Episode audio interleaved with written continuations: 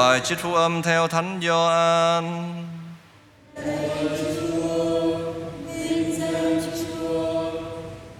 Khi ấy Chúa Giêsu nói với Nicôdemo rằng: Thật tôi bảo cho ông biết, ông đừng ngạc nhiên vì nghe tôi nói rằng các ngươi phải tái sinh bởi trời. Gió muốn thổi đâu thì thổi, ông nghe tiếng gió nhưng chẳng biết gió từ đâu đến và đi đâu. Mọi kẻ sinh bởi thần khí cũng vậy. Nicôdemo hỏi lại rằng: Việc ấy xảy ra thế nào được?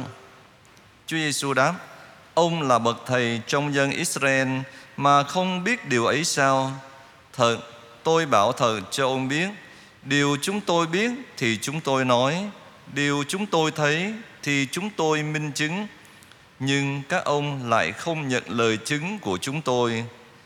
Nếu khi tôi nói về những sự dưới đất mà các ông không tin, khi tôi nói những sự trên trời, các ông tin thế nào được? Không ai lên trời được ngoài người đã từ trời xuống, tức là con người vốn ở trên trời.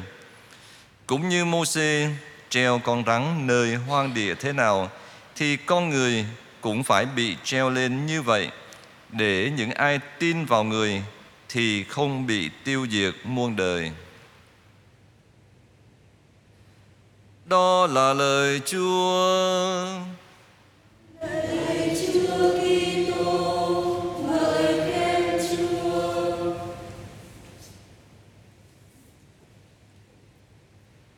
Tái sinh bởi trời. Trong trang tin mừng, Chúa Giêsu nói với Nicôdemo: Thật tôi bảo cho ông biết, ông đừng ngạc nhiên vì nghe tôi nói rằng các ngươi phải tái sinh bởi trời. Tái sinh bởi trời nghĩa là do ơn Chúa tác động mà người ta cởi bỏ được con người cũ. Con người cũ đã thường khoác trên vai mình những đam mê bất chính, à, những sa ngã lầm lạc, những toan tính, những ước vọng đen tối, nghịch lại với những điều mà Chúa đã dạy. Cởi bỏ con người cũ như thế để làm gì? Thưa, để trở nên một thụ tạo mới, như là một trẻ thơ hoàn toàn phó thác đời mình trong vòng tay quan phòng đầy yêu thương của Thiên Chúa. À, chúng ta thấy những cái đứa bé à, càng nhỏ thì nó càng phó thác đời mình trong tay của cha mẹ. Thế nên chúng ta cũng vậy, một khi được tái sinh bởi trời, chúng ta cũng trở nên những trẻ thơ trong vòng tay của Thiên Chúa. Thế nên chúng ta lúc đó sẽ hoàn toàn biết phó thác vào vòng tay yêu thương của Thiên Chúa.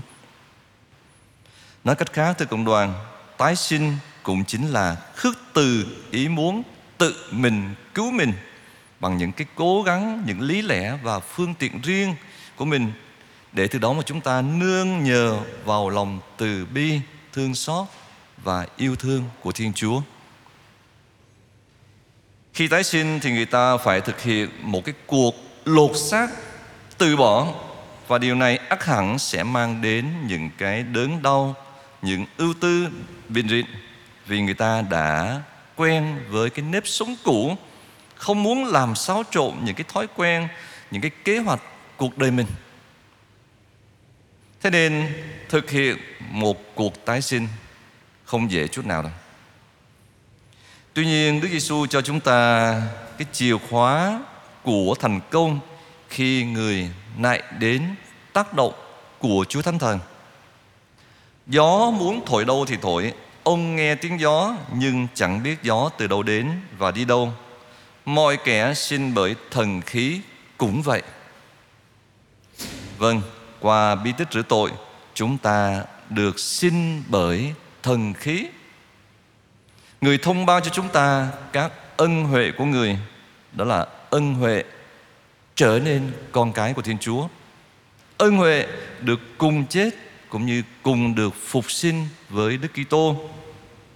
Ân huệ được nâng lên cuộc sống thượng giới, cuộc sống của Thiên Chúa Ba Ngôi. Thế nên chúng ta phải hãnh diện, tuyên xưng và nhất là sống xứng đáng với những ân huệ mà Thiên Chúa ban cho chúng ta qua thần khí.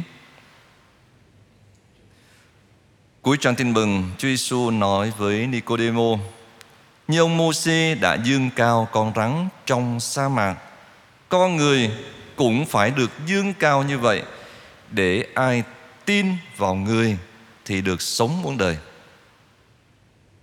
Như thế thưa công đoàn, trong hành trình tái sinh, Chúa Giêsu đòi buộc chúng ta sống niềm tin vào người, để ai tin vào người thì được sống muôn đời. Đó.